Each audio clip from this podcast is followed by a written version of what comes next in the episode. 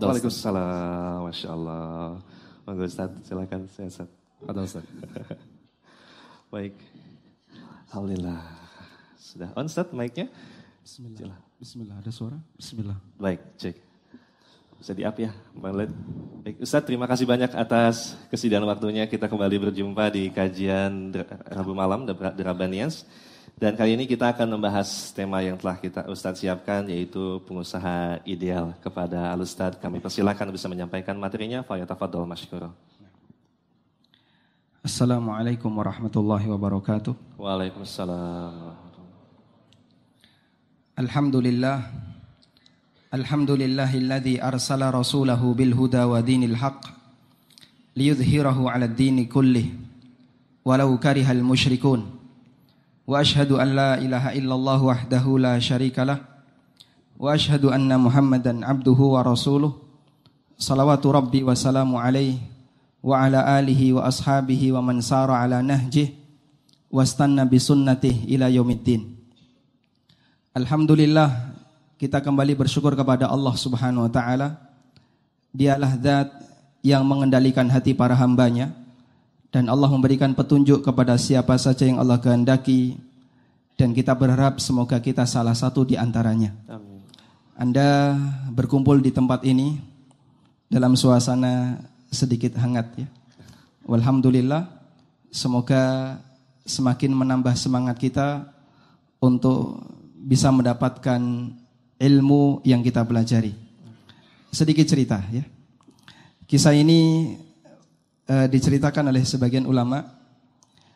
Dulu di masa silam ada seorang ulama yang buta. Ketika beliau menyampaikan pengajian, pesertanya sangat banyak.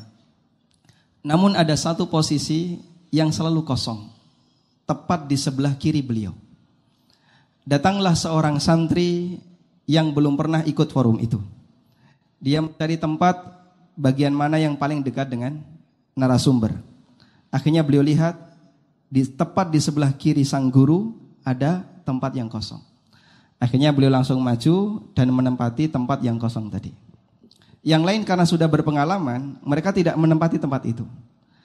Ada sesuatu yang istimewa di tempat itu sehingga dia harus duduk di situ.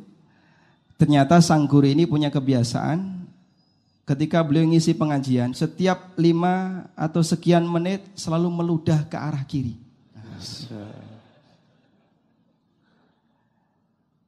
Orang ini karena dia sudah punya komitmen ingin dekat dengan sang guru, tetap bersabar. Selesai pengajian, seluruh pakaiannya basah dengan ludah gurunya. Kesabaran yang dilakukan oleh seorang thalibul ilmi di masa silam. Panas-panas yang paling depan tidak masalah, semoga semakin menambah pahala insyaallah. Amin. Kita akan membahas tentang bagaimana menjadi seorang pengusaha muslim yang ideal. Mukaddimah yang saya sampaikan insya Allah tidak panjang karena melihat uh, semangat dari para peserta ketika dibuka pertanyaan yang ngacung banyak ya. Sampai yang milih sungkan. Yang milih saja nggak enak apalagi yang dipilih. Pak. Sehingga insya Allah mukaddimah yang saya berikan karena sifatnya hanya motivasi, tidak terlalu panjang, semoga nanti bisa kita maksimalkan untuk uh, mencari lebih paham tentang masalah ahkam, ya, tentang masalah hukum. Hadirin yang kami hormati, menjadi seorang pengusaha muslim. Nama pengusaha muslim tentu saja maknanya bukan pengusaha yang beragama Islam. Kalau kemudian makna pengusaha muslim adalah pengusaha yang beragama Islam, maka tidak ada bedanya antara mereka yang berusaha untuk belajar dengan mereka yang tidak belajar. Karena itu ada sisi lebih dari seorang pengusaha muslim. Apa sisi lebihnya? Seorang pengusaha muslim adalah pengusaha yang menghiasi aktivitas bisnisnya dengan syariat Islam. Sehingga dia ketika mencari harta yang dia pikirkan bukan dari sisi kuantitas, tapi dia berpikir bagaimana agar harta yang dia dapatkan adalah harta yang legal secara syariat dan memiliki nilai martabat di hadapan syariat. Karena seperti yang kita pahami, bahwa harta yang didapatkan oleh manusia itu tidak satu tingkatan. Ada harta yang bermartabat, ada harta yang kurang bermartabat dan ada harta halal yang tidak bermartabat. Maka bagi seorang pengusaha muslim yang ideal, cita-citanya adalah bagaimana dia bisa mendapatkan harta halal yang sekaligus bermartabat. Halal plus, halal wazaid. Tidak sebatas halal, tapi halal yang memiliki martabat yang paling tinggi. Itulah pengusaha ideal yang disarankan oleh Nabi sallallahu alaihi wasallam. Disebutkan dalam hadis riwayat Ahmad dari sahabat Rafi' bin Khadij radhiyallahu anhu. Ada seorang yang bertanya kepada Nabi sallallahu alaihi wasallam, "Ya Rasulullah, ayyul kasbi atyab?" Ya Rasulullah, penghasilan apakah yang paling thayyib? Thayyib itu artinya apa? Halal. Allah berfirman, di antara sifat Nabi Muhammad sallallahu alaihi wasallam adalah wa yuhillu lahumut thayyibat wa yuharrimu alaihimul khaba'ith. Nabi Muhammad sallallahu alaihi wasallam itu punya karakter menghalalkan yang thayyib-thayyib dan mengharamkan yang khabith. Sehingga lawan dari thayyib adalah khabith. Beliau ditanya penghasilan apakah yang paling thayyib? Paling thayyib berarti yang paling halal. Artinya halal yang pada tingkatan paling tinggi. Kemudian Nabi sallallahu alaihi wasallam menyebutkan dua jawaban. Amalur rajul biyadihi wa kullu bai'in mabrur. Penghasilan yang tingkat halalnya paling tinggi ada dua. Pertama, hasil kerja seseorang dari jerih payahnya. Berarti dia seorang karyawan atau orang yang menjual jasa. Karyawan tetap atau freelance atau orang yang menjual jasa. Sehingga dari dia bekerja, jerih payahnya dia bisa mendapatkan upah. Kemudian yang kedua adalah wa kullu bai'in mabrur, dan keuntungan dari jual beli yang mabrur. Tayyib. Karena kita berbicara mengenai seorang pengusaha, berarti ranah kita adalah pada peran yang kedua, mendapatkan keuntungan dari jual beli yang mabrur. Seperti yang kita pahami, istilah mabrur, mabrur artinya sesuatu yang baik. Dari kata birrun yang artinya kebaikan. Disebut sebagai jual beli yang mabrur, jual beli yang baik. Karena jual beli ini jual beli yang tingkatannya paling tinggi dan dihargai oleh syariat. Bahkan dipuji oleh Nabi sallallahu alaihi wasallam. Bagaimana agar kita bisa mendapatkan hasil dari jual beli yang mabrur ini? Ada beberapa hal yang perlu kita lakukan. Dan jadikan ini sebagai kode etik seorang pengusaha muslim. Yang pertama, jual beli yang mabrur adalah jual beli yang jauh dari sengketa. Sehingga baik penjual maupun pembeli semua sama-sama puas. Dan kalaupun ada peluang sengketa, seorang pengusaha yang sejati, seorang pengusaha muslim yang baik, dia lebih memilih untuk ngalah dibandingkan harus mencari keuntungan. Karena itu seorang pengusaha muslim yang ideal adalah pengusaha yang jauh dari yang namanya peluang sengketa. Nabi shallallahu alaihi wasallam memberikan janji yang sangat indah bagi seorang muslim yang siap untuk mengalah ketika terjadi sengketa. Rasulullah shallallahu alaihi wasallam pernah bersabda dalam hadis riwayat Abu Dawud, Imam Ahmad dan yang lainnya, "Ana za'imun bi baitin fi rabdil jannah liman tarakal mira wa in kana muhiqqa." Aku jamin seseorang bisa mendapatkan rumah di tengah surga. Bagi siapa? Bagi mereka yang sanggup untuk meninggalkan al-mira, meninggalkan sengketa, wa in kana muhiqqan, meskipun dia di posisi yang benar. Tayyib. Balasannya luar biasa, Pak. Rumah di tengah surga. Rumah di tengah menteng berapa? Per meter berapa, Pak? Katanya ratusan juta. Itu pun yang punya gak kuat bayar pajak. Hadirin yang dimuliakan Allah subhanahu wa ta'ala. Harapan besar ini bisa dimiliki oleh seorang muslim yang punya karakter lebih dewasa. Yaitu muslim yang mudah untuk mengalah. Bahkan sampai pun ketika ada potensi sengketa, dia lebih milih untuk ngalah dibandingkan mengambil keuntungan. Dan perlu kita perhatikan, mengalah tidak sama dengan kalah. Sehingga ketika seorang muslim mengalah dalam posisi ini, Allah subhanahu wa ta'ala mencintainya. Karena dia dicintai oleh Allah, maka Allah dudukkan dia di surga yang paling dekat dengan Allah Ta'ala, yaitu di bagian tengahnya surga. Karena surga yang paling tinggi adalah surga yang paling tengah. Sebagaimana Nabi Sallallahu Alaihi Wasallam pernah bersabda, beliau pernah mengatakan, "Fa'idha sa'altumullaha fas'aluhul firdaus, fa'innahu a'lal jannah wa awsatuha." Kalau kamu minta kepada Allah, jangan tanggung-tanggung, mintalah firdaus, karena firdaus itu surga yang paling a'la, paling tinggi, wa awsatuha, dan surga yang paling tengah, artinya yang paling baik. Sehingga karena sang hamba ini adalah seorang yang mudah mengalah, maka Allah subhanahu wa ta'ala mencintainya, dan Allah posisikan dia di tempat yang dekat dengannya. Kita bisa membuat ilustrasi sederhana. Ketika ada orang tua yang memiliki beberapa anak, ada salah satu anak yang dia suka sekali mengalah. Ketika rebutan dengan saudaranya, dengan adiknya atau dengan kakaknya, dia lebih milih ngalah. Kira-kira anak yang tipenya seperti ini semakin disenangi orang tua atau semakin dibenci orang tua? Semakin disenangi. Anak yang seperti ini akan lebih disenangi orang tua. Sehingga ketika orang tua memiliki sesuatu, mungkin dia yang akan diprioritaskan. Walillahil matsalul a'la. Allah memiliki perumpamaan, Allah memiliki sifat sempurna yang lebih tinggi. Jika seperti ini karakter orang tua kepada anaknya, yang dia punya sayang kepada anaknya pada grade tertentu, sementara sayangnya Allah kepada hamba tidak bisa dibandingkan dengan sayangnya hamba kepada hambanya, tidak bisa dibandingkan sayangnya hamba dengan sesama hamba, maka Allah subhanahu wa ta'ala lebih sayang ketika melihat hambanya yang lebih mudah ngalah ketika bersengketa dibandingkan hamba yang punya karakter tidak suka mengalah. Karena itu hadirin yang dimuliakan Allah, hindari yang namanya potensi sengketa. Dan kalaupun ada sengketa, pilih posisi yang lebih ngalah, insya Allah ini akan mendatangkan kebaikan bagi Anda. Kadang kita jumpai ada sebagian orang yang punya karakter rodok kolot ya, sehingga dia ketika punya sengketa itu susah sekali untuk diajak mengalah. Jangankan mengalah, bahkan dia minta yang lebih. Dan bahkan sampai urusan dunia dibawa ke akhirat.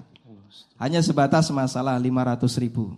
Sudahlah mas, nanti kita lanjutkan di akhirat. Subhanallah, lima ratus ribu kok diselesaikan di akhirat. Rumang samu berapa kan gitu ya. Hadirin yang dimuliakan Allah subhanahu wa ta'ala.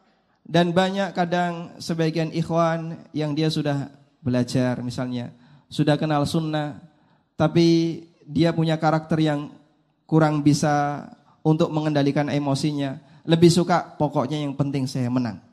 Karena saya adalah misalnya sudah lebih senior ngajinya, lebih senior dalam belajar Islam. Padahal justru orang yang senior seharusnya lebih ngalah. Tayyib.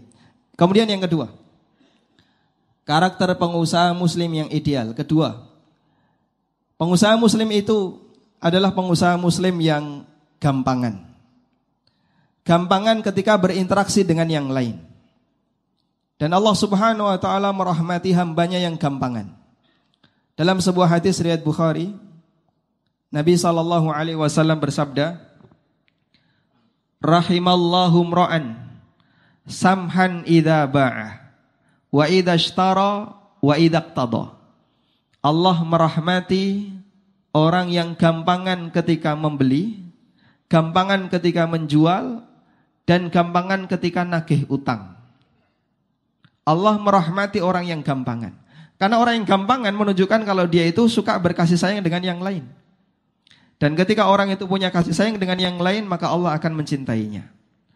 Nabi sallallahu alaihi wasallam memerintahkan agar kita lebih banyak berkasih sayang dengan yang lain. Irhamu man fil ardi yarhamuka man fis sama. Sayangilah penduduk bumi, maka penduduk langit akan menyayangimu. Dan salah satu di antara karakter orang yang gampang memberikan rahmat adalah mereka yang gampangan ketika berinteraksi dengan yang lain. Sehingga ketika Anda menjadi penjual ya, datang pembeli, berapa ini Pak? seratus ribu. Ditawar berapapun, ya, gampangan. dua puluh ribu gimana? Ya. lima belas ribu gimana? ya didengarkan saja, ya, meskipun tidak dikasihkan. Ya. Jadi Anda tidak perlu malah, tidak perlu marah ya, santai saja. Buat interaksi Anda dengan dia gampangan, sehingga meskipun ditawar berapapun, gampangan untuk didengarkan ya, bukan untuk dikasihkan. Anda ketika menjadi pembeli juga bersikap seperti itu, gampangan ketika bertransaksi, sehingga hadirin yang dimuliakan Allah, Nabi shallallahu alaihi wasallam menekankan seperti ini. Agar kita menjadi, agar kita ketika bertransaksi jangan sampai terjadi sengketa dan masalah. Karena hukum asal jual beli itu apa, Pak? Mubah. Sementara sengketa hukum asalnya haram. Sehingga jangan sampai sesuatu yang mubah menjadi pemicu yang haram. Sangat rugi ketika sesuatu yang mubah justru menghasilkan dosa. Kalau seperti ini caranya, lebih baik dari awal sudah nggak usah lakukan yang mubah. Kadang ada misalnya sesama ikhwah yang sudah ngaji, Pak, ini ketemuan pas robanian ya, malam kemis. Lama ngaji sering ketemu, akhirnya mereka melakukan kerjasama. Kita lakukan kerjasama bisnis. Kemudian ketika kerjasama itu jalan, pada saat gak ada masalah, walhamdulillah semua lancar. Ketika terjadi masalah, gesekan mulai terjadi. Renggang-renggang-renggang-renggang, akhirnya mereka pun bertolak belakang. Ganti nomor H P, ganti posisi. Biasanya kalau datang boncengan. Sekarang ketika sampai di masjid, yang satu di ujung timur, yang satu di ujung kulon ya. Sehingga hadirin dan bahkan Allah, padahal yang namanya kerjasama, transaksi itu sifatnya mubah, tapi bisa memicu sengketa gara-gara tidak dewasa ketika orang melakukan akad. Jangan sampai ini terjadi. Jadilah seorang pengusaha yang gampangan. Anda ketika gampangan, sepeser pun tidak akan mengurangi jatah rizki Anda. Sebaliknya ketika Anda berusaha, yang penting pokoknya saya menang, gak boleh ada sedikit pun kerugian, itu pun sama sekali tidak menambah jatah rizki Anda. Maka ketika Anda bermuamalah, jangan sampai menambah masalah. Bagi seorang pengusaha, kawan seribu itu kurang, musuh satu kebanyakan. Anda ketika punya musuh, menyenangkan atau menyebalkan? Menyebalkan. Yang namanya musuh itu gak seneng, Pak. Jangankan ketemu orangnya, ketemu sandalnya saja kita sudah sakit hati. Kok ada orangnya di sini? Kan gitu. Apalagi kalau yang seperti itu jumlahnya banyak. Coba kalau satu masjid ini tiga puluh persen musuh Anda. Bingung Anda cari posisi. Belakang ada orangnya, belakang ada musuhnya. Cari yang paling depan di tempat duduk saya ini. Tayyib. Jadi berusaha menjadi orang yang gampangan ketika bertransaksi, agar transaksi yang kita lakukan tidak menimbulkan masalah bagi kehidupan kita. Yang ketiga, pengusaha muslim itu berusaha memberikan yang terbaik bagi lawan bisnisnya, sebagaimana dia ingin disikapi yang sama. Ada sebuah hadis riwayat Muslim. Secara teori hadis ini mudah, tapi prakteknya subhanallah butuh perjuangan yang luar biasa. Rasulullah sallallahu alaihi wasallam bersabda, "La yu'minu ahadukum hatta yuhibba li akhihi ma yuhibbu li nafsi." Kalian tidak akan beriman sampai kalian bisa memberikan sikap yang terbaik untuk orang lain, untuk saudaranya sama muslim, sebagaimana dia ingin disikapi yang sama oleh orang lain. Misalnya, di sini ada karakter-karakter yang jahat ya, karakter-karakter akhlak yang jelek. Kalau kita tidak mau ditipu orang lain, maka jangan nipu orang lain. Kalau kita tidak mau dibohongi orang lain, jangan bohongi orang lain. Kalau tidak mau dikhianati orang lain, jangan khianati orang lain, dan seterusnya. Saya pindahkan ke karakter yang terpuji. Kalau Anda ingin disikapi ramah oleh orang lain, maka bersikaplah ramah kepada orang lain.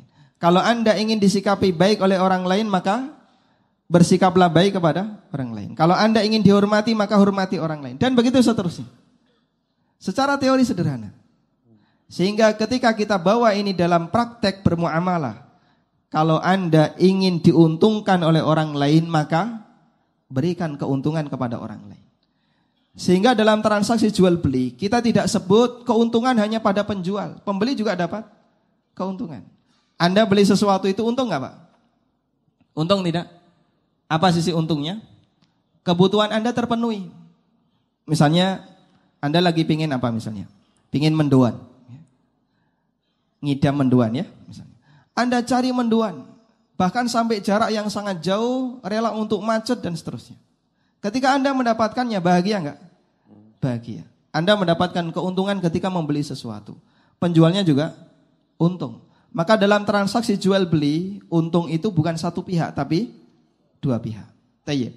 Karena itu hadirin yang dimakan Allah Subhanahu Wa Taala, sebagaimana kita ingin diuntungkan orang lain, maka berikan keuntungan kepada orang lain. Sebagaimana kita tidak ingin dirugikan orang lain, maka jangan merugikan orang lain. Keseimbangan seperti ini diajarkan oleh Nabi Sallallahu Alaihi Wasallam, bahkan beliau jadikan sebagai salah satu tanda iman. La yu'minu ahadukum, kalian tidak beriman sampai. Berarti kalau saya bersikap curang kepada orang lain, saya suka jahat kepada orang lain, gimana Pak? Apakah saya berarti tidak beriman? Dohir hadis ini menunjukkan demikian, meskipun para ulama tidak memaknai demikian. Anda tetap mukmin, tapi Anda pelaku dosa besar.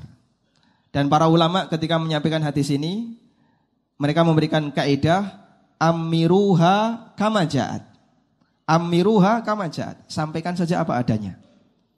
Maksudnya gimana? Kalau teksnya seperti itu, ya sampaikan teksnya seperti itu. Dan kita tidak melakukan takwil, karena hadis seperti ini bisa jadi ketika ditakwil terkadang mengalami kesalahan. Sebagaimana prinsipnya Imam Ahmad bin Hambal rahimahullah. Tayyib. Ketika kita kembali ke masalah ini. Jadi seorang pengusaha muslim, dia berusaha memberikan yang terbaik bagi orang lain, sebagaimana dia ingin disikapi yang sama. Saya kasih kasus, contoh kasus ya. Anda membeli sesuatu, harganya sepuluh ribu. Ketika Anda buka dompet, di situ ada empat lembar sepuluh ribu, sepuluh ribu baru, agak lecek, lecek sekali, sobek-sobek. Pilih yang mana Pak? Ketika Anda bayar sepuluh ribu, Anda pilih yang mana? Yang masuk pertama, keluar pertama gitu ya? Yang paling tua Anda keluarkan duluan. Padahal nilainya sama, tapi kenapa Anda berikan yang paling jelek? Rasa sayangnya be, beda. Lebih suka yang muda, ya, gitu ya. Ya. Memang kajian masalah riba itu selalu bergandengan dengan rabi, Pak. Ketika Anda mengeluarkan yang jelek, padahal pembeli kalau tahu, pembeli kalau tahu, dia mintanya yang apa, Pak? Baik. Kalau perlu yang paling bagus. Tapi kita pilih yang paling jelek. Coba sekarang Anda balik. Berikan orang lain yang terbaik. Anda pilihkan yang paling bagus. Mas mau duit yang mana Mas? Yang paling baru atau yang paling jelek? Berikan pilihan kepadanya. Insya Allah ini salah satu di antara contoh bagaimana memberikan yang terbaik bagi orang lain dalam praktek muamalah yang sederhana. Baik. Selanjutnya. Pengusaha muslim itu nomor berapa sekarang? Empat. Pengusaha muslim itu berusaha melakukan nasihat. Apa itu nasihat? Nasihat adalah iradatul khair lil ghair. Memberikan yang terbaik bagi orang lain. Ini mirip dengan yang pertama, tapi ini dalilnya beda. Ada seorang sahabat namanya Jarir bin Abdullah radhiyallahu anhu. Beliau pernah membaiat Rasulullah sallallahu alaihi wasallam untuk memberikan nasihat. Bayatu Rasulullah sallallahu alaihi wasallam ala nushi likulli muslim. Saya membaiat Nabi sallallahu alaihi wasallam untuk memberikan nasihat kepada seluruh muslim. Maksudnya adalah memberikan yang terbaik bagi seluruh muslim. Kita lihat bagaimana praktek beliau. Beliau pernah butuh kuda. Kemudian beliau minta kepada budaknya, tolong carikan kuda yang bagus untuk saya. Berangkatlah budaknya ke pasar, cari kuda. Ketemu kuda yang kira-kira cocok untuk Tuan Jarir. Setelah dilakukan tawar-menawar, dari yang awalnya lima ratus dirham, ditawar menjadi tiga ratus dirham. Deal tiga ratus dirham. Baik, kemudian budak ini menyampaikan kepada penjual, mari kita menuju Tuan Jarir, nanti beliau yang akan bayar. Sampai di tempat Tuan Jarir, sang budak menyampaikan prestasinya. Alhamdulillah, saya sudah berhasil menawar dari lima ratus jadi tiga ratus. Sekarang Tuan Jarir tinggal, tinggal bayar tiga ratus dirham. Sebelum beliau bayar, dilihat dulu. Masya Allah, kuda kayak gini tiga ratus dirham. Kayaknya terlalu murah. Bagaimana kalau saya naikkan empat ratus dirham? Senang dia, ya sudah terserah kamu. Sebentar dulu. Bagaimana kalau lima ratus dirham? Nah, terserah kamulah. Bagaimana kalau enam ratus? Bagaimana kalau tujuh ratus sampai deal delapan ratus? Subhanallah. Sehingga yang asalnya lima ratus berhasil ditawar jadi tiga ratus, dinaikkan lagi jadi delapan ratus.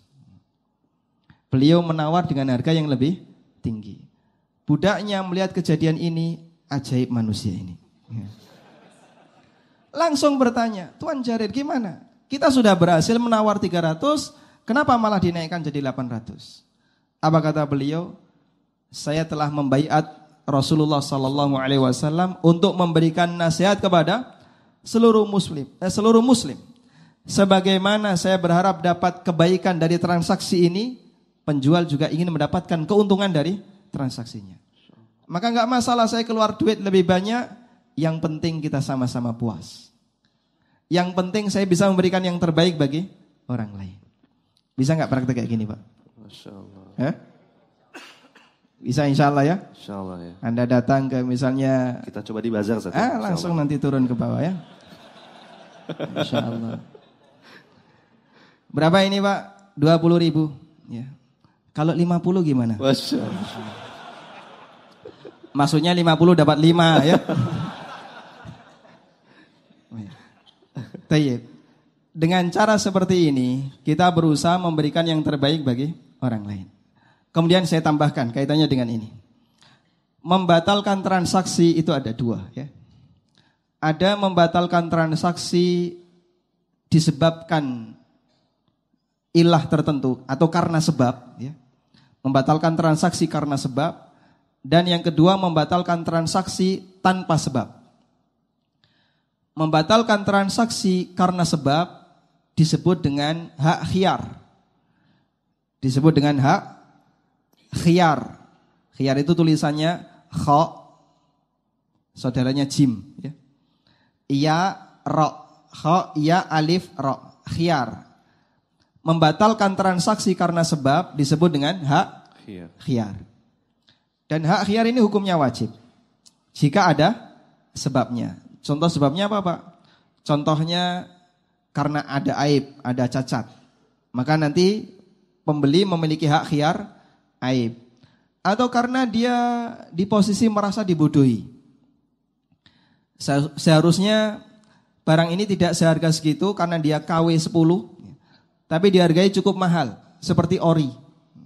Akhirnya dia punya hak untuk membatalkan transaksi karena dia dibodohi. Maka hak khiyar seperti ini tidak boleh dihilangkan. Dan Nabi shallallahu alaihi wasallam menyebut orang yang membatalkan hak khiyar la yahillu lahu wa la yahillu lahu ayyufariqa sahibahu khasyata ayyastaqila. Tidak halal baginya untuk meninggalkan transaksi dalam arti tidak menerima komplain karena khawatir nanti saudaranya akan mengembalikan barang yang dia sudah beli. Karena itu hak khiyar wajib dihargai. Kemudian yang kedua, mengembalikan barang atau membatalkan transaksi tanpa sebab, yang disebut dengan iqalah, pakai qaf ya. Iqalah. Iqalah membatalkan akad tanpa sebab. Ini hukumnya anjuran dan tidak wajib. Namun sekalipun ini anjuran, tapi di sana terkandung pahala yang besar. Dalam hadis riwayat Abu Dawud, Nabi shallallahu alaihi wasallam pernah mengatakan, man aqala musliman aqalahullahu athratahu. Siapa yang menerima iqalah dari seorang muslim, maka Allah mengampuni dosanya. Anda ketika punya dosa, ditebus pakai duit dua ratus ribu bisa enggak? Ya Allah, saya tadi malam berdosa. Ini dua ratus ribu ambillah ya Allah. Allah enggak butuh duitmu. Tapi dengan cara ikolah bisa. Meskipun duit dua ratus ribu utuh. Anda jualan apa misalnya? Jualan herbal. Harga dua ratus ribu. Deal dengan pembeli dua ratus ribu. Dia bayar. Lalu barang dibawa. Sampai rumah bisa jadi dia nyesel. Loh, saya beli ini buat apa ya? Kayaknya saya gak butuh. Atau mungkin sampai rumah ketika bawa barang, istrinya marah. Akhirnya daripada bikin masalah di keluarga, dia balik lagi ke penjual. Mas, saya gak jadi beli mas. Lah sebabnya apa? Tanpa sebab. Gak ada sebabnya, memang gak ada sebabnya. Cacat gak ada, dibodohi juga tidak. Hiar majelisnya sudah selesai. Sehingga dia membatalkan akad tanpa sebab. Boleh gak penjual tidak menerima? Boleh tidak? Sah-sah saja. Penjual berhak tidak menerima. Kenapa? Karena tidak ada hak khiyar. Tidak ada hak khiyar. Tapi dianjurkan bagi penjual untuk menerima. Dan kalau penjual menerima, kemudian dia kembalikan uang dua ratus ribu. Ya sudahlah sini barangnya. Ini saya kembalikan uang dua ratus ribu. Rugi gak penjual Pak? Rugi gak penjual? Tapi kenapa penjual berat hati untuk menerima? Padahal dia nggak rugi, dia kehilangan peluang untung, begitu ya? Pelitnya manusia sampai peluang untung saja dihitung. Sudahlah mas, daripada bikin pusing bawa pulang saja. Saya nggak menerima pengembalian. Padahal cuma sebatas hilang peluang untung. Dia kan nggak rugi, karena barangnya balik utuh, segel tetap utuh, duit dikembalikan utuh. Karena itu ketika ada orang yang menerima seperti ini, dijanjikan oleh Nabi sallallahu alaihi wasallam dosanya diampuni. Pakai duit dua ratus ribu yang dikembalikan, barangnya utuh, bisa mengampuni dosa. Pengusaha punya peluang untuk mendapatkan ampunan dosa dengan cara seperti ini. Tayyib. Yang terakhir, pengusaha muslim selalu ingat Allah dalam bisnis yang dia lakukan. Allah Subhanahu wa taala mengajarkan di surat Jumat, fa idza qudiyatis salatu fantashiru fil ardi wabtagu min fadlillahi wadhkurullaha katsiran la'allakum tuflihun. Kalau kalian selesai Jumatan, maka silakan bertebaran di muka bumi, wabtagu min fadlillah, dan carilah karunia Allah. Maksudnya cari apa, Pak? Cari rezeki. Silakan cari nafkah. Kemudian Allah ingatkan, wadhkurullaha katsira, dan perbanyaklah berzikir kepada Allah ketika Anda mencari rezeki, ketika Anda mencari dunia. Sehingga ketika seorang mencari dunia, dia dia diajarkan untuk selalu tetap ingat Allah. Anda perhatikan, yang abadi itu bukan penghasilan yang Anda dapatkan, tapi yang abadi di akhirat adalah rasa syukur yang Anda berikan ketika Anda mendapatkan harta. Ibnu Qayyim pernah mengatakan, lau ruziqal abdu ad-dunya wa ma fiha thumma qala alhamdulillah lakana ilhamullahi lahu bilhamdalah a'dhamu ni'matan minad dunya. Ketika ada seorang hamba yang dia mendapatkan duit, lalu dia mengucapkan alhamdulillah dapat duit, maka nikmat Allah kasih ilham dia untuk mengucapkan alhamdulillah lebih tinggi, jauh lebih tinggi dibandingkan duit yang dia terima. Karena duit ini habis dalam sekejap, sementara ucapan alhamdulillah ya baqa yaumal qiyamah, abadi sampai kiamat. Sehingga ketika Anda sukses dapat harta, yang abadi bukan harta Anda, tapi yang abadi adalah sikap Anda ketika mensyukuri nikmat Allah Ta'ala. Itulah ibadahnya. Maka percuma ketika seorang pengusaha muslim dapat duit menengai gitu ya. Enggak keluar alhamdulillah sepeser pun, tidak ada rasa syukur di hadapan Allah Ta'ala. Rasa syukur Anda ini yang abadi, sementara duit Anda hilang dalam waktu sekian hari misalnya. Maka ketika seorang muslim mewarnai dunianya dengan seperti ini, insya Allah semoga dia bisa mendapatkan seperti predikat yang disebutkan oleh Nabi sallallahu alaihi wasallam, at-tajirus saduqul amin ma'an nabiyyin wasyuhada ma'an nabiyyin wasiddiqina wasyuhada yaumal qiyamah. Seorang pedagang yang jujur dan amanah, dia akan dikumpulkan bersama para nabi, para siddiqun dan syuhada kelak di hari kiamat. Wallahu taala alam. Demikian, semoga bermanfaat. Wassallallahu ala nabiyyina Muhammadin wa ala alihi wa sahbihi wasallam. Masya Allah. Syukur Ustaz atas penyampaian materinya. Masya Allah, lima poin yang sangat banyak sekali faedah bisa kita dapatkan. Dan silakan, seperti yang sudah Ustaz sampaikan, kita akan memperluas uh, materi kita dengan diskusi atau soal jawab. Silakan. Mungkin pertanyaan pertama dari mana, Dimas? Dari Sister dulu ya, Sister boleh. Dulu. Silakan. Dan setelah ini dari Brothers. Ada dari Sisters?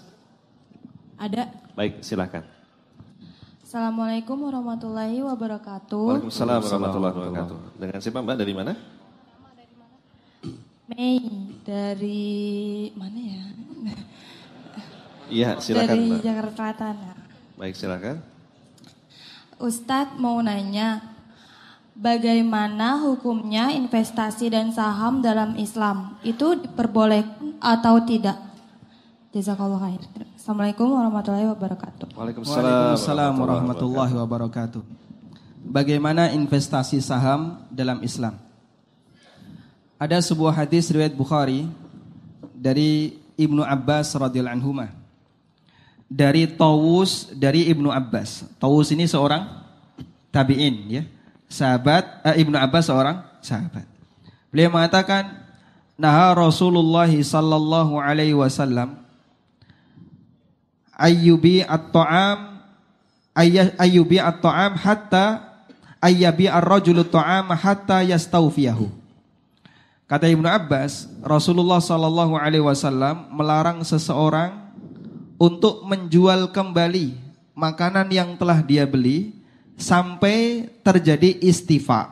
Apa itu istifa? Dia takar dan dia pindahkan ke tempatnya. Contohnya seperti ini. Saya beli satu karung beras dua puluh kilo. Kemudian setelah saya beli saya bayar tunai. Lalu saya tawarkan ke tetangga saya, Pak, butuh beras gak dua puluh kilo? Saya punya. Berapa? Tadi saya bayarnya seratus ribu. Kemudian saya jual ke tetangga saya, saya punya harganya seratus dua puluh ribu. Baik, saya beli. Langsung dia bayar tunai seratus dua puluh ribu. Kemudian saya telepon toko, tolong antarkan beras dua puluh kilo tadi ke tetangga saya si A. Sudah? Ini dilarang oleh Nabi sallallahu alaihi wasallam. Lalu Tawus bertanya kepada Ibnu Abbas, "Wa madzaka? Kenapa itu dilarang?" Apa jawab Ibnu Abbas? Zaka darahim bidarahim wat ta'amu murja. Karena hakikatnya itu adalah duit ditukar dengan duit, sementara barangnya, makanannya enggak ada. Karena terjadi, yang terjadi transaksinya adalah saya menyerahkan seratus ribu lalu mendapatkan seratus dua puluh ribu. Hakikatnya duit ditukar dengan duit, sementara barangnya tidak tidak ada. Dan ini dilarang oleh Nabi sallallahu alaihi wasallam. Baik. Trading saham dan temannya futures. Di situ berlaku aturan T plus tiga hari kerja. Begitu ya. Sehingga misalnya saya beli komoditas kopi. Satu kintal kopi. seratus juta. Di hari Kamis besok. Kapan saya bisa mendapatkan kopi? Ngitungnya berarti Jumat, Sabtu, Ahad libur. Senin, Selasa baru serah terima. Sudah? Ketika saya beli kopi seratus juta, apakah saya harus bayar ketika itu? Tidak. Anda dikasih rentang waktu T plus tiga tadi. Dalam perjalanannya, ketika tiga hari berjalan, Jumat, Sabtu, Ahad, harga kopi naik. Langsung saya lepas. Langsung saya lepas. Dari seratus juta menjadi seratus dua puluh juta. Apa yang terjadi? Hakikatnya adalah tukar-menukar duit. seratus juta. Lalu saya dapat seratus dua puluh juta. Ada gak kopinya? Belum, belum diserahkan. Nanti. Maka praktek seperti ini dilarang oleh Nabi sallallahu alaihi wasallam. Alasannya adalah karena yang terjadi itu hakikatnya adalah tukar-menukar duit dengan duit. Dan karena alasan inilah D S N M U I sendiri dalam fatwanya tentang masalah trading saham melarang praktek short selling saham. Karena short selling ini sama seperti jual beli duit dengan duit. Buka tutup, buka tutup, pas lagi murah tarik. Ya. Kemudian nanti dia misalnya buat berita di medsos, saham ini menarik, akhirnya harganya naik, buka, jual. Yang terjadi, dia bukan jual beli aset, tapi lebih kepada permainan duit. Dan perlu kita ingat, ini dilarang dalam Islam. Salah satu di antara pengaruh buruknya adalah karena ini penyebab bubble ekonomi, ya. Gelembung ekonomi terjadi ketika kapan? Banyak terjadi transaksi, tapi underlyingnya nggak ada, begitu kan? Makanya Islam melarang seperti ini karena ini penyebab gelembung ekonomi. Dan ketika terjadi gelembung ekonomi, bisa dipastikan akan berimbas kepada inflasi. Indonesia, penyumbang terbesar gelembung ekonomi adalah transaksi yang hanya bermain di dunia keuangan, trading saham, trading forex, belum lagi apa misalnya dropshipping yang liar-liar itu, mainnya cuma duit-duit saja. Kemudian ditambah lagi bertebaran e-money, belum lagi lembaga keuangan yang hanya fokus pada uang sebagai komoditas. Sehingga Indonesia gelembung ekonomi penyumbangnya sangat banyak. Makanya wajar kalau inflasi di tempat kita nilainya besar. Makanya perjuangan yang diajarkan Nabi Sallallahu Alaihi Wasallam, kenapa beliau melarang riba, beliau melarang menjual barang sebelum diterima, beliau melarang menjual barang sebelum dikuasai, dan semua larangan-larangan yang beliau lakukan, yang beliau berikan, melarang menjual barang sebelum dimiliki. Ini karena semuanya adalah aslinya tukar menukar duit dengan duit, barangnya enggak, enggak ada, enggak ada. Dan itu penyumbang bubble ekonomi. Cukup jelas insyaallah. Alhamdulillah. Masyaallah. Jelas ya Mbak, insyaallah ya, sisters. Oh, masyaallah, langsung nah, banyak nih. Tuh. Kita mulai dari belakang dulu ya. Paling ujung. Paling ujung mana tuh?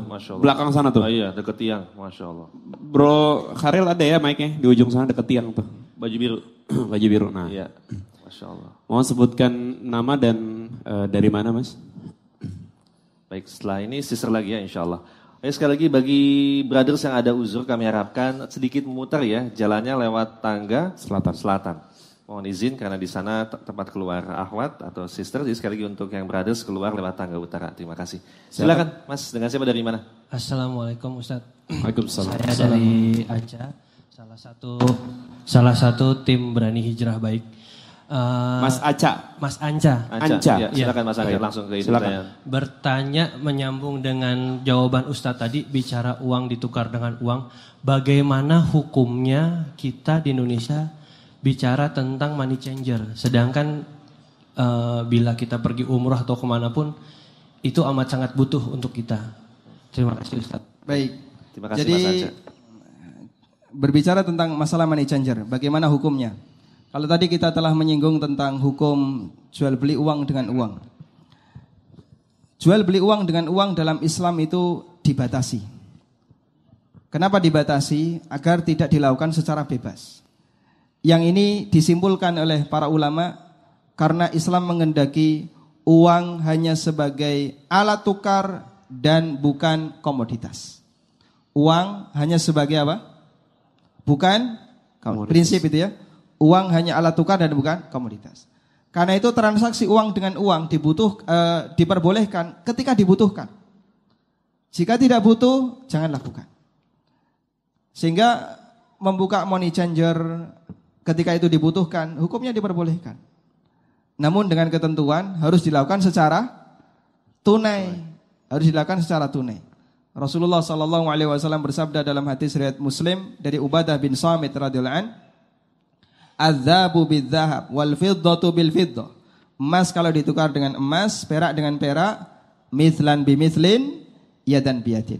Harus sama kuantitas dan harus dari tangan ke tangan, maksudnya dilakukan secara tunai, dilakukan secara tunai. Bahkan sampai pun selisih lima menit, sepuluh menit enggak boleh. Yang dimaksud dilakukan secara tunai itu gimana, Pak? Uang pertama ada, uang kedua ada, hadir di tempat yang sama. Tidak boleh ada selisih waktu. Selisih waktu sekian menit gak boleh. Ini pernah dilarang oleh Umar bin Khattab radhiyallahu anhu. Ada sahabat punya dirham. Dirham itu bahannya apa? Perak. Mau ditukar dengan dinar, bahannya emas. Lalu beliau sarankan, kalau kamu membawa dirham, jangan kamu serahkan dirham itu kepada kawanmu sampai dia mengambil dinarnya di dalam rumahnya, kemudian keluar dan menyerahkan dinarnya. Selisih ngambil masuk ke rumah ngambil dinar itu berapa menit, Pak? Tergantung rumahnya ya. Tergantung jauhnya. Rumah sahabat Anda jangan berpikir terlalu gede gitu ya. Rumah sahabat kotak-kotak kecil. Masya Allah. Sehingga hanya selisih ngambil, ini dirham saya, baik saya bawa dulu, dia masuk rumah, ngambil dinarnya, nggak boleh. Masya Allah. Ya, trading forex itu tertunda berapa hari? Dua hari. Jadi orang misalnya beli dolar, transaksi hari ini, penyerahannya dua hari lagi. Penundaan seperti ini riba nasi'ah. Penundaan seperti ini hukumnya riba nasi'ah. Dan kita bisa pahami trading forex itu bukan karena butuh, tapi karena permainan uang. Ingin mempermainkan sesuai dengan tren yang berlaku. Ya, pas lagi musim pemilu diharapkan naik. Sehingga yang lain berharap semoga dolar turun, dia doanya semoga dolar naik. Ini orang yang doanya mengkhianati yang lain. Insyaallah. Sama seperti petani tembakau. Ya. Yang lain berharap semoga turun hujan. Satu-satunya petani yang berharap semoga tidak turun hujan adalah petani mbako, Pak. Sehingga doanya mengkhianati ya, yang lain. Baik, jadi prinsip seperti ini dilarang. Islam melarang agar uang itu peredarannya tidak lebih dominan dibandingkan komoditas. Anda bisa perhatikan, setiap negara di mana peredaran barang lebih dominan, maka dia lebih resisten terhadap inflasi, baik muslim maupun kafir. Jepang misalnya, kenapa dia tidak mengalami inflasi bahkan deflasi? Karena dia di sana menekankan orang kalau mau dapat untung jangan bermain di sektor uang. Apa yang bisa Anda produksi, apa yang bisa Anda jual. Menyusul negara Cina. Dan kita berharap negara Indonesia seperti itu. Sehingga jangan jadikan proyek bisnis itu hanya di sektor fintech, fintech, fintech, fintech gitu. Sekarang kan menjamur di mana-mana. Lagi tren para pemuda-pemuda ini ya. Di sini fintech, nanti sini ngembangkan fintech. Orang lebih senang cari duit ketika duduk di kantor. Duduk di tempat yang ber-A C, hanya berhadapan dengan satu layar komputer, dan seterusnya. Padahal Islam menekankan, bermainlah di sektor real, bukan hanya di sebatas alat tukarnya. Karena alat tukar itu jadikan tetap alat tukar, bukan komoditas. Wallahu'alam. Masya Allah. Jelas ya Mas Anja ya, Insya Allah ya. Nah, uh, sebelum ke sisters nih Ustaz, ada pertanyaan dari sosial media nih ya. Ya. Uh, Ustaz, bagaimana hukumnya apabila pedagang yang biasanya di luar negeri, mereka foto-foto barang di toko orang, lalu kita nih sebagai pembeli pilih dari hasil fotonya, mungkin just tip ya Ustaz? Jasa titip. Jasa titip ya. Hmm. Foto-foto barang. Jadi mereka mungkin lagi jalan-jalan di luar negeri, foto-fotoin barang, oh, gitu. Terus dikirim. Nah pembeli ini milih dari fotonya orang itu. Bagaimana hukumnya? Just tip ya, jasa titip. Jasa titip berarti posisi orang yang berada di luar negeri tadi sebagai wakil dari pembeli. Hmm. Dia moto barang-barang-barang. Kemudian ditawarkan, ada enggak yang mau kalian beli? Baik, saya mau yang ini. Tolong dibelikan. Nah, ketika dia membelikan, berarti posisi dia sebagai wakil dari pembeli. Beli. Boleh enggak wakil ini diupah? Boleh. Namanya akad wakalah bil ujroh. Wakalah bil ujroh, posisi wakil diupah, nanti tolong belikan. Nah, kemudian terjadi khilaf. Bolehkah ditalangi terlebih dahulu? Ada sebagian yang melarang karena kalau ditalangi dulu berarti menggabungkan akad utang dengan jual beli jasa. Menggabungkan akad utang dengan jual beli jasa. Dan Nabi shallallahu alaihi wasallam melarang hal ini sebagaimana dalam sabda beliau, la yahillu salafun wa bai'. Tidak halal utang digabung dengan jual beli. Ditalangi dulu berarti diutangi. Utang. Jual belinya mana? Jual beli jasa, tolong belikan, nanti kamu saya kasih upah sekian. Sehingga ada sebagian yang melarang. Namun ada juga yang membolehkan.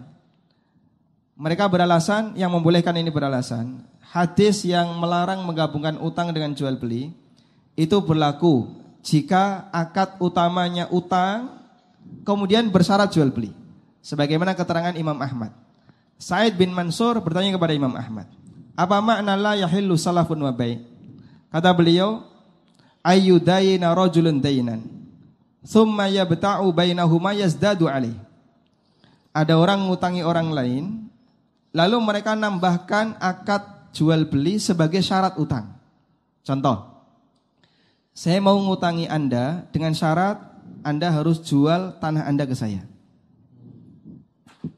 Aslinya petani ini gak ingin menjual tanahnya, tapi berhubung dia butuh duit utang, akhirnya dia merelakan. Ya sudahlah, biar tanah saya terjual saja gak apa-apa, yang penting dapat duit utangan. Maka berarti di sini apa? Utang bersyarat jual beli. jual beli Sehingga dia mendapatkan keuntungan dari transaksi jual beli disebabkan ngutangi orang lain. Dan ini dilarang oleh Nabi shallallahu alaihi wasallam. Tapi kalau dibalik, awalnya jual beli, lalu diutangi, boleh. Insya Allah tidak ada masalah, karena dalam hal ini tidak ada bentuk mengambil keuntungan dari transaksi utang piutang. Yang bersangkutan, yang bersangkutan itu kan dia tidak mengambil keuntungan. Karena saya ngutangi kamu, maka kamu harus titip saya, kan tidak begitu. Justru sebaliknya, tujuan dia apa, Pak? Bantu, bantu ya. Ya, bantu kawan-kawannya ya, yang belum pernah lihat barang seperti itu ya. Alhamdulillah saya sudah melihatnya di luar negeri misalnya. Terus kamu kalau mau beli bisa titip saya, silahkan, insya Allah tidak masalah. Wallahu a'lam. Masya Allah. Baik, semoga sister ya, setelah ini ya, insya Allah. Sister silakan yang ya. Sudah siap. Assalamualaikum warahmatullahi wabarakatuh. Assalamualaikum warahmatullahi wabarakatuh. Dengan siapa dari mana? Silakan. Saya Al dari Mangga Besar. Ya silakan Mbak Al. Uh, saya ingin bertanya Ustadz, kalau kebetulan saya kerja di kantor retail fashion, saya ingin bertanya um, um, hukum utama dari jual beli adalah keikhlasan dari penjual dan pembeli. Bagaimana apabila saya membuat suatu baju atau yang berhubungan dengan fashion, um, lalu ada untuk keuntungan saya pasti menjual dikalikan sekitar dua atau tiga dari modal dari modal pertama, lalu saya jual di toko. Itu hukumnya bagaimana Ustadz? E, dan yang kedua adalah saya ingin bertanya tentang konsinyasi. Apabila saya menitipkan barang saya di toko lain, e, lalu toko tersebut e, toko tersebut e, meminta konsinyasi sebesar dua puluh persen, dua puluh lima persen hingga empat puluh lima persen, itu bagaimana Ustadz? Terima Baik. kasih. Ya, yang pertama ya. Waalaikumsalam warahmatullahi wabarakatuh. Mengenai berapa persen kita boleh mengambil keuntungan dari H P P, harga pokok produksi Anda naikkan jadi tiga, empat kali atau lima kali lipat, boleh atau tidak? Mengenai berapa persen kita boleh dapat untung, tidak ada dalil yang menegaskan batasannya. Dan bahkan ada dalil yang membolehkan orang mengambil untung sampai seratus persen, dua kali lipat. Seperti disebutkan dalam hadis mengenai kisah Urwah Al-Bariki. Urwah Al-Bariki dipesani Nabi shallallahu alaihi wasallam untuk membelikan seekor kambing. Beliau dikasih satu dinar. Berangkatlah Urwah sampai di tempat penjual kambing, dapat dua ekor. Padahal pesannya tadi berapa ekor? Satu. Satu. Dibawa pulang, di perjalanan ada yang nawar satu. Saya mau beli kambingmu satu berapa? Satu dinar. Dibayar satu dinar. Balik kepada Nabi shallallahu alaihi wasallam membawa satu dinar dan seekor kambing. Untung berapa? Satu dinar. seratus persen. seratus persen. Baik. Nabi shallallahu alaihi wasallam melihat ini, beliau marah tidak? Ternyata beliau tidak marah. Bahkan Urwah didoakan. Barakallahu fi safqati yadik. Semoga Allah memberkahi transaksi yang dilakukan oleh tanganmu. Para sahabat berkomentar, andaikan Urwah menjual pasir tentu jadi emas. Ya maksudnya pakai proses ya. Nanti jualan pasir berapa tahun jadi emas gitu. Saking pinternya beliau berdagang. Dan atas doa dari Rasulullah Sallallahu Alaihi Wasallam. Sehingga di sini menyebutkan bahwa mengambil keuntungan boleh lebih dari seratus persen. Hanya saja ada batasan yang perlu diperhatikan. Batasan yang perlu diperhatikan adalah mengenai harga pasar. Menurut Malikiyah, seseorang tidak boleh menjual barang lebih dari harga pasar. Kenapa enggak boleh? Karena ini termasuk pembodohan. Misalnya ya, Harga pasarnya dua puluh ribu. Karena ini konsumen nggak ngerti harga, dijual dua ratus ribu. Nah, maka perbuatan orang ini sama dengan membodohi konsumen. Anda ketika datang ke Yogyakarta, ada sebagian penjual yang nakal, ya. Mampir warung soto. Normalnya soto di sana tidak lebih dari sepuluh ribu, normal, ya. Antara enam ribu, tujuh ribu. Plat B, wah,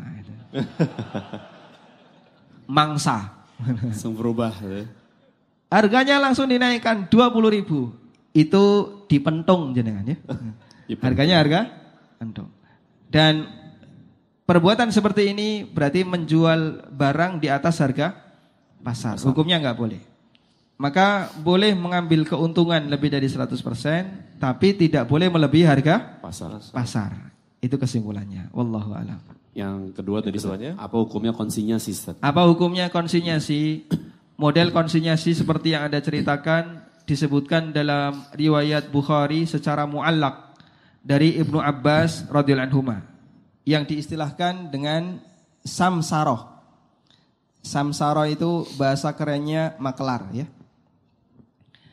Ibnu Abbas mengatakan la ba'sa ayyakul, boleh bagi seseorang untuk seorang penjual mengatakan bi hadats tsauba, silakan kamu jualkan barangku ini.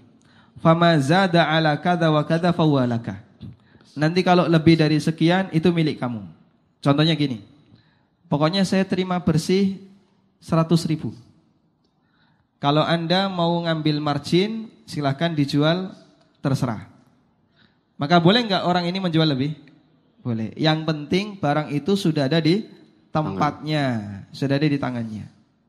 Sehingga dalam posisi ini diperbolehkan. Atau yang kedua, seperti keterangan Muhammad bin Sirin. La ba'sa ayyakula bi hada bi kada. Tolong jualkan barang ini dengan harga sekian. Berarti yang menentukan harga siapa? Yang menentukan harga konsumen siapa? Pemilik, penjual. Kalau yang menurut Ibnu yang menurut keterangan Ibnu Abbas, yang menentukan harga untuk konsumen siapa? Penjual. Penjual, bukan pemilik. Jadi pemilik sudah menentukan harga. Tolong kamu jual barang ini seratus. Jangan diganti. Pokoknya seratus. Famakana min ribhin fabaini wa bainak. Nanti kalau ada untung kita bagi. Misalnya dia ngasih, kamu saya kasih dua puluh persen atau tiga puluh persen, angka ini sesuai kesepakatan. Angka ini sesuai kesepakatan. Wallahu a'lam. Masyaallah. Semoga jelas ya, Mbak, ya. Jelas sekali insyaallah. Gablan. Aduh, silakan tuh. Ana bin Wan. Tuh tuh tuh tuh. Kanan dulu deh. Yang belakang tuh yang itu tuh, yang baju merah. Ya antum udah paling belakang antum. Masya Allah. Ada mic-nya? Ah, oh, depan nih. Baik baik. Ditunggu sebentar mic-nya. Setelah ini, sisir lagi insya Allah. Oh, mesos dulu setelah ini insya Allah. Ada mesos satu ini insya Allah. Baik, sudah sampai. Sudah sampai mic-nya? Macet kayaknya. Masya Allah. Baik, silakan Mas. Tolong sebutkan nama dan dari mana, Mas? Assalamualaikum warahmatullahi wabarakatuh. Waalaikumsalam warahmatullahi wabarakatuh. Nama Abdul Rashid dari Bogor. Silakan Abdul Rashid, silakan. Uh, pertanyaannya adalah masalah tadi uh, pengembalian barang. Hmm. Ada yang hukumnya uh, karena sesuatu atau enggak ada sesuatu, yeah. Hiar ya, hiar yeah. Dan yeah. Apa ikolah uh, di beberapa toko itu ada oke okay, nggak apa-apa dibalikin, tapi uangnya juga yang dikembalikan uh, beberapa persennya saja gitu. Kayak contoh di beberapa uh, kayak di tiket tiketing uh, itu ada pengembalian tiket, cuman uh, yang dikembalikan uangnya tujuh puluh persen doang. Itu bagaimana?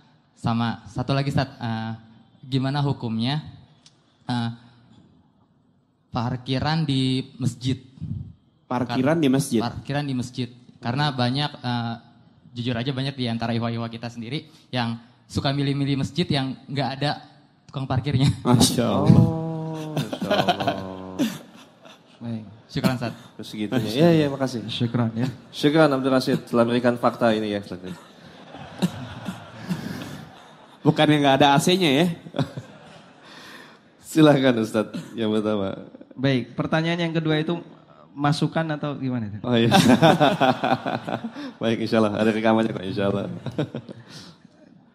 Tayyib. Yang pertama ya, mengenai refund tapi nilainya dipotong. Berkurang, dipotong.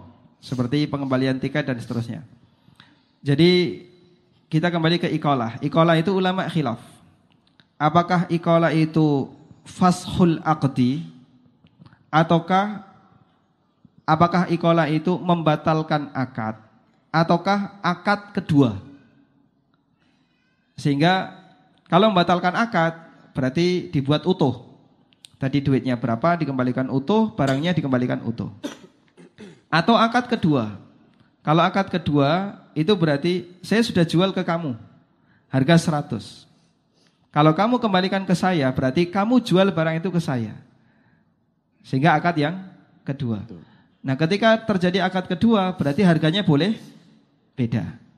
Khilaf di antara ulama dalam masalah ini. Ada yang berpendapat iqalah itu fasah akad. Sehingga tidak ada konsekuensi apapun. Balik barang, balik duit. Dan ada yang mengatakan iqalah itu membentuk akad yang atau melakukan akad yang kedua. Dan dua-duanya insya Allah pendapat yang muktabar. Barangkali ya seperti agen-agen tiket ya, yang ada di online maupun yang offline itu memilih pendapat yang kedua. Meskipun gak pernah mempelajarinya ya. Cuman ketepatan saja sama dengan pendapat yang kedua. Wallahu a'lam. Selanjutnya uh, mengenai hukum parkiran di masjid. masjid. Karena banyak yang milih masjid yang tidak ada parkirannya. Memang idealnya Anda ketika sholat itu pilih masjid yang bisa dijangkau jalan kaki.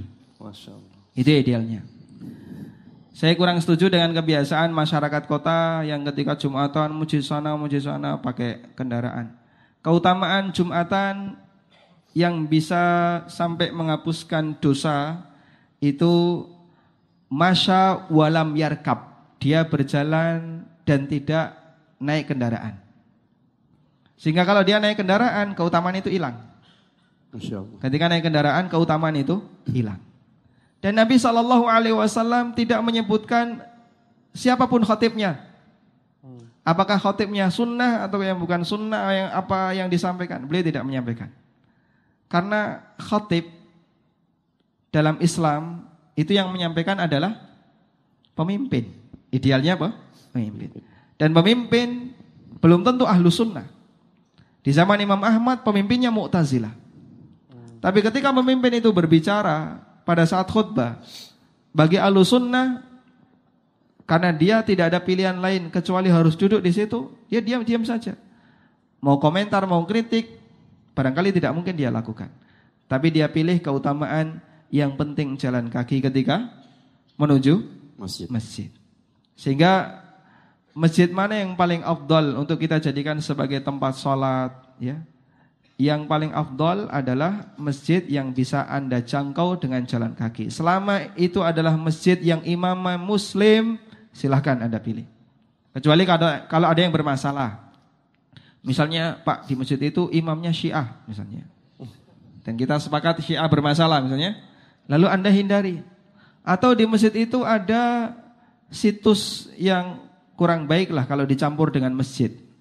Yang saya maksud adalah kuburan misalnya. Kemudian Anda cari masjid yang lain yang bisa dijangkau. Kalau pertimbangan seperti itu silahkan. Tapi selama pertimbangan itu tidak ada dan Anda bisa menjangkau masjid itu, maka lebih baik Anda ke masjid yang bisa pakai jalan kaki. Sehingga kalau jalan kaki kan gak perlu mikir parkir ya. Setuju ya? Setuju Ustaz. Masya Allah. Jelas ya Mas ya? Insya Allah. Masya Allah. Masya Allah. Bikin. Perlu diskon parkir gak ya? Apa diskon? Ayo gak usah. Baik. Sebelum ke Ahwat Ustaz, ini ada lagi pertanyaan dari sosial media Ustaz. Baik, silakan. Uh, Assalamualaikum Ustaz. Uh, saya Doni dari Mampang. Pertanyaan saya adalah bagaimana jika transaksi jual beli melibatkan pihak ketiga? Ya ini sebagai jasa pengiriman atau ekspedisi. Hmm. Barang sebelum dikirim dalam kondisi baik. Diterima pembeli rusak. Perkiraan rusak di dalam pengiriman, yaitu yang bertanggung jawab pihak ekspedisi Ustaz. Bagaimana sebaiknya sebagai penjual mengingat jika dikembalikan akan rugi e, ongkos kirim dan produknya cacat? Baik. Waalaikumsalam warahmatullahi wabarakatuh. Jadi memang di tempat kita ekspedisi itu terkadang kurang bertakwa kepada Allah ya. Yang lebih mengenaskan lagi Pak, kita kalau ngirim mushaf hmm. itu kan kadang dibanting, diinjak, hmm. diduduki, kita nggak tahu. Maka Anda kalau mengirim buku yang buku Islam ya, buku-buku yang di situ ada Al-Quran, hadis yang layak untuk dimuliakan, apalagi mengirim Al-Quran, tulis cantumkan disclaimer di situ ya. Ini isinya Al-Quran, jangan diinjak, jangan dibanting, jangan apa lagi? Didudukin. Jangan diduduki, pokoknya yang semua tindakan yang tidak menghormati Quran. Jika dilanggar, kobong. Lalu Anda kirim. Insya Allah dengan cara seperti ini berarti kita sudah barok, sudah berlepas diri ketika ada pelanggaran yang dilakukan oleh pihak Ekspedisi. Ekspedisi, pihak kurir. Nah sekarang akad kita dengan kurir itu apa? Akad kita dengan kurir adalah akad ijaroh, ya, jasa. Akad jasa pengiriman. Dan akad ijaroh, posisi ajir, ajir itu orang yang dipekerjakan. Orang yang dipekerjakan posisinya adalah amin, orang yang mendapatkan amanah. Posisi orang yang dipekerjakan adalah orang yang mendapatkan amanah. Konsekuensi dari amin, jika terjadi kerusakan, apakah dia menanggung resiko? Jawabannya melihat kondisi. Jika kerusakan itu terjadi di luar keteledoran dia, dia sudah lakukan sesuai S O P. Barang ini gak boleh dibanting, gak boleh ditekan, gak boleh diinjak, harus ditaruh di atas, tidak boleh ditaruh di bawah misalnya, tidak boleh dijungkir misalnya. Dia sudah lakukan sesuai S O P. Ternyata tetap rusak. Terjadi kecelakaan mobilnya atau apa, maka dia tidak nanggung resiko. Karena dia telah bersikap amanah, menjalankan sesuai S O P. Tapi jika dia lakukan, dia jalankan tidak sesuai S O P. Sudah ada pernyataan tidak boleh dibanting, mudah pecah, tidak boleh diinjak, tapi dia langgar itu semuanya, maka dia wajib nanggung resiko. Dan itu kembali kepada kejujuran masing-masing. Kalaupun dia saat itu tidak ngaku, maka nanti akan dipaksa ngaku di akhirat ya? Masya Allah. Maka daripada dia bermasalah ketika di akhirat, lebih baik ngaku di dunia. Sehingga di posisi ini prinsipnya konsumen sama sekali tidak nanggung resiko. Nah, selanjutnya yang nanggung resiko siapa? Kembali ke dua orang, antara kurir atau pembeli eh, atau penjual. penjual. Kalau kemudian itu terjadi disebabkan keteledoran kurir, maka dia yang nanggung resiko. Tapi kalau itu terjadi di luar keteledoran kurir, berarti yang nanggung resiko adalah penjual. Masalah rugi, namanya orang ingin untung, berarti harus siap resiko rugi. Rugi. Sehingga penjual ketika di posisi ini kok saya rugi ya. Konsekuensi sebagai penjual online, kecuali bisa Anda antar sendiri ya, ke tempat konsumen, sehingga Anda bisa jamin keselamatan terhadap barang. Wallahu a'lam. Masya Allah. Masih ada waktu? Pertanyaan terakhir? Mungkin terakhir. Terakhir, Mungkin terakhir ya, Ustaz. Baik, insya Allah. Nah, Ustaz yang unjuk. Yang mana Ustaz? Ini? Iya, silakan. Masya Allah. Dengan Pak siapa Pak? Dari mana? Uh, saya Abi dari Palmerah. Ya, silakan Mas Abi. Assalamualaikum warahmatullahi wabarakatuh. Waalaikumsalam warahmatullahi wabarakatuh. Ustaz, saya izin bertanya. Beberapa hari yang lalu saya sempat ngobrol dengan teman saya, orang guru. Kira-kira apa ya, uh, apa namanya, cara buat uh, ningkatin penghasilan guru gitu? Hal pertama yang keluar adalah buat les atau privat. Nah, sedangkan uh, sampai saat ini saya masih apa namanya masih mengingkari bahwa les dan privat adalah hal yang terbaik, karena menurut saya ilmu tidak patut untuk diperjualbelikan. Masya Allah. Uh, apalagi hal itu tuh bisa me, apa namanya membuat perbedaan antara yang punya uang dan tidak gitu. dan itu juga membuktikan bahwa apa pendidikan itu masih perlu diperbaiki. Menurut Ustaz bagaimana tanggapannya? Terima kasih. Masya Allah, terima kasih ya, Pak Guru Abi. Sebenarnya kita bernasib yang sama, sama-sama guru. Sama-sama. Saya guru S D, Bapak guru apa Pak? S M K. S M K. Jenengan lebih tinggi dibandingkan saya. Masya Allah. Baik, eh, menjadi seorang guru tugas yang sangat mulia, apalagi ketika yang Anda ajarkan adalah ilmu yang berkaitan dengan akhirat. Dan kalaupun ilmu dunia, kalaupun itu ilmu dunia, jika ternyata itu menjadi bekal bagi anak didik Anda untuk bisa mendapatkan pekerjaan, kata Imam Ibnu Utsaimin, ini termasuk ilmun yuntafa'u bih, ilmu yang memberikan manfaat, yang pahalanya terus mengalir. Ada tiga amal ketika Bani Adam itu meninggal, tiga amal ini tetap mengalir pahalanya. Apa saja? Sedekah jariah, ilmu bermanfaat, yang ketiga anak soleh yang mendoakannya. Jadi ketika Anda punya apa jasa mengajarkan kepada orang lain, guru S M K, kemudian karena jasa Anda dia bisa mendapatkan penghasilan, bekerja, lalu dia berkeluarga, dan dari penghasilan itu dia bisa mencukupi yang lain. Kata Imam Ibnu Utsaimin, ini pahala yang terus mengalir yang bisa didapatkan oleh seorang guru. Meskipun dia bukan seorang ahli agama, dia tidak mengajarkan tentang syariat, dia mengajarkan ilmu umum, tapi ilmu itu dibutuhkan oleh orang untuk mencari penghasilan. Kemudian kira-kira peluang apa yang bisa dilakukan oleh seorang guru agar dia bisa meningkatkan pendapatannya? Pada prinsipnya kita tidak menjual ilmu, tapi menjual layanan. Layanan mengajar, menjual jasa layanan mengajar. Karena kalau ilmu tidak bisa dijual. Tapi kenapa ada misalnya les privat dan seterusnya? Itu bukan menjual ilmu. Ilmu bisa dicari sendiri di internet dan seterusnya. Andai kan seorang guru itu menjual ilmu, berarti ilmunya ditaruh di ember, silakan ambil satu seratus ribu. Yang dia jual kan bukan itu, tapi layanan dia. Mengajar orang, kesabarannya ketika datang ke sana, hujan-hujan tetap datang. Kemudian ketika dia gak sanggup, gak mampu, dibimbing dengan baik.